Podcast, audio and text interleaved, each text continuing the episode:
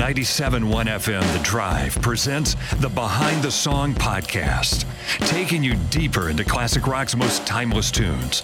Here's your host, Janda. Ziggy Goes to America. That is how David Bowie described his sixth studio album, the one with his most iconic album cover, the one with the lightning bolt, Aladdin Sane. Released in April of 1973, Aladdin Sane was the follow up album and character to Bowie's Ziggy Stardust. And so this body of work marks the first time David Bowie wrote material after actually becoming a star.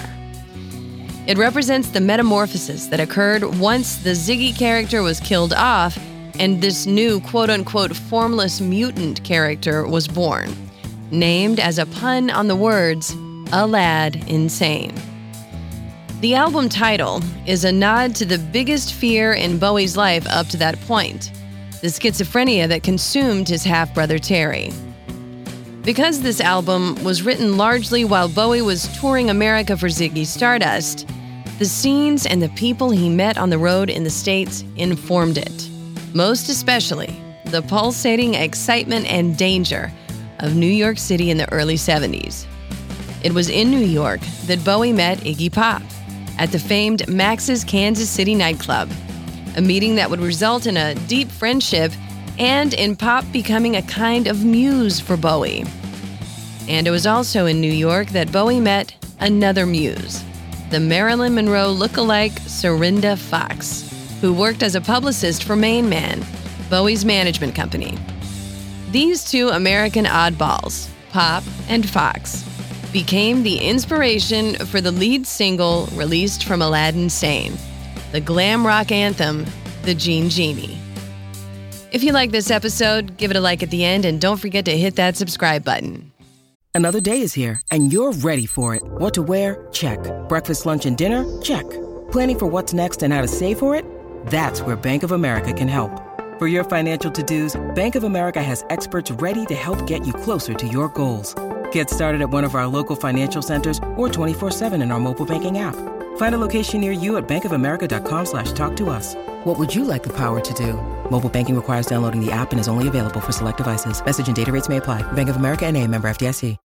When you need mealtime inspiration, it's worth shopping Kroger, where you'll find over 30,000 mouthwatering choices that excite your inner foodie. And no matter what tasty choice you make, you'll enjoy our everyday low prices, plus extra ways to save, like digital coupons worth over $600 each week. You can also save up to $1 off per gallon at the pump with fuel points. More savings and more inspiring flavors make shopping Kroger worth it every time. Kroger, fresh for everyone. Fuel restrictions apply. Iggy Pop told Rolling Stone magazine that more than any other rock star he knew, David Bowie was genuinely interested in people, especially other people in the arts. Bowie was fascinated by Iggy Pop and the Stooges, his band, of Pop's wild Midwestern energy and the rawness of his stage persona. The wild yang to Bowie's more reserved yin. Bowie was also at that time very interested in Lou Reed and the Velvet Underground, a band with a sound that seemed to materialize directly from the New York City streets. When other artists of the time were busy trying to figure out how to noodle guitar solos, the Velvet Underground or minimalizing, droning under Reed's poetic stories, completely unique. Bowie was so taken with the music of the Stooges and the Velvet Underground that he co produced Lou Reed's Transformer album and mixed the Stooges' Raw Power album, all in the same year that he was touring the States and writing Aladdin Sane. Andy Warhol was another inspiration, at that time, the leader of the New York City underground artist elite. And then there was Cyrinda Foxe, a girl originally from Santa Monica, California, who was not only working for Bowie's management in New York, but was also a part of the regular crowd at Max's Kansas City. Even though Bowie was married at the time to Angie Bowie, it was an unconventional marriage, to say the least, and he became romantically involved in New York with Foxe. It was while staying in Foxe's apartment that Bowie wrote what he called his first New York song, and a smorgasbord of imagined Americana for her amusement the Jean Genie. Bowie would go on to confirm the twin inspiration behind the song on his live album Santa Monica 72 when he told the audience that The Jean Genie is about a New York lady and a guy who lives in New York. And this being David Bowie, an avid reader throughout his life, the title of the song is a literary reference to the French writer Jean Genet, a social outcast and novelist that Bowie decided to pay tribute to with what he called that clumsy pun on the song's title. But that's where the tribute ended.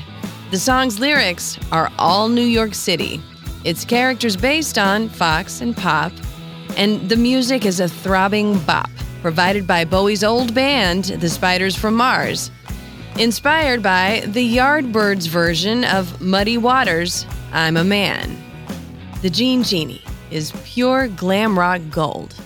And it starts like this A small Jean Genie snuck off to the city, strung out on lasers and slashback blazers, ate all the razors while pulling the waiters, talking about Monroe, walking on Snow White. New York's a go go, and everything tastes nice. Poor little greenie. And then the chorus. The Jean Genie lives on his back the Jean Genie loves chimney stacks. He's outrageous. He screams and he bawls. Jean Genie, let yourself go. That's Iggy Pop, who came from a trailer park in Ypsilanti, Michigan, from two normal, devoted parents and a conventional upbringing. He had his mind blown from music at a Doors concert, dropped out of the University of Michigan to play drums in blues bands in Chicago, eventually formed the Stooges and became one of the wildest frontmen in all of rock and roll, and found himself in New York, where he fully enjoyed all that the nightlife of the big city had to offer and where he met David Bowie. The song goes on to the second verse.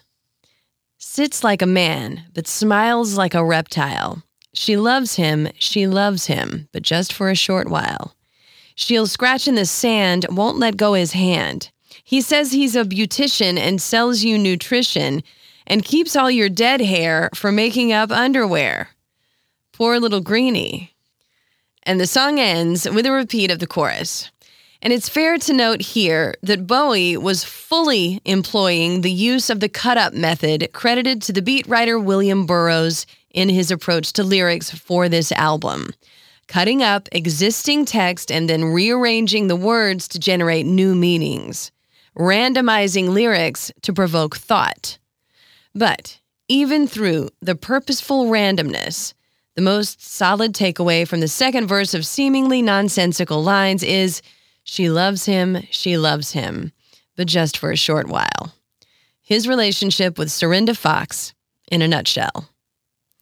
He was so taken with Foxe that he had her star in the video made for the song, directed by famed photographer and Bowie collaborator Mick Rock. The video was shot in San Francisco and depicts Bowie as a ziggy kind of Hollywood street rat, with Cyrinda Foxe prancing around him looking like a glam rock Marilyn Monroe, which she was. You really can't take your eyes off of either of them, and the fact that a video was made for the song in the first place was another example of Bowie's ability to seemingly see into the future. Because in 1972 and 1973, music videos weren't yet anywhere near the cultural peak that they would be a decade later. There's even a throwback to his iconic Life on Mars video, also shot by Mick Rock, in the footage for the Jean Genie, when the pair are seen in front of a sign for the Mars Hotel. The romance between David Bowie and Cyrinda Foxe would be short lived, however. She would go on to marry David Johansen from the New York Dolls, and then marry Steven Tyler of Aerosmith, with whom she had a daughter, Mia. She and Tyler divorced shortly before Aerosmith's big comeback in the 80s and they had a famous falling out when she published a tell all memoir about their relationship, even titling it Dream On after the Aerosmith song. But they eventually reconciled as friends and parents, And it was Steven Tyler who paid her medical bills when she was diagnosed with a brain tumor. And he donated an Aerosmith guitar to a benefit concert held for her at New York's CBGB Club before her death, as did David Bowie. She passed away in 2002 at age 50.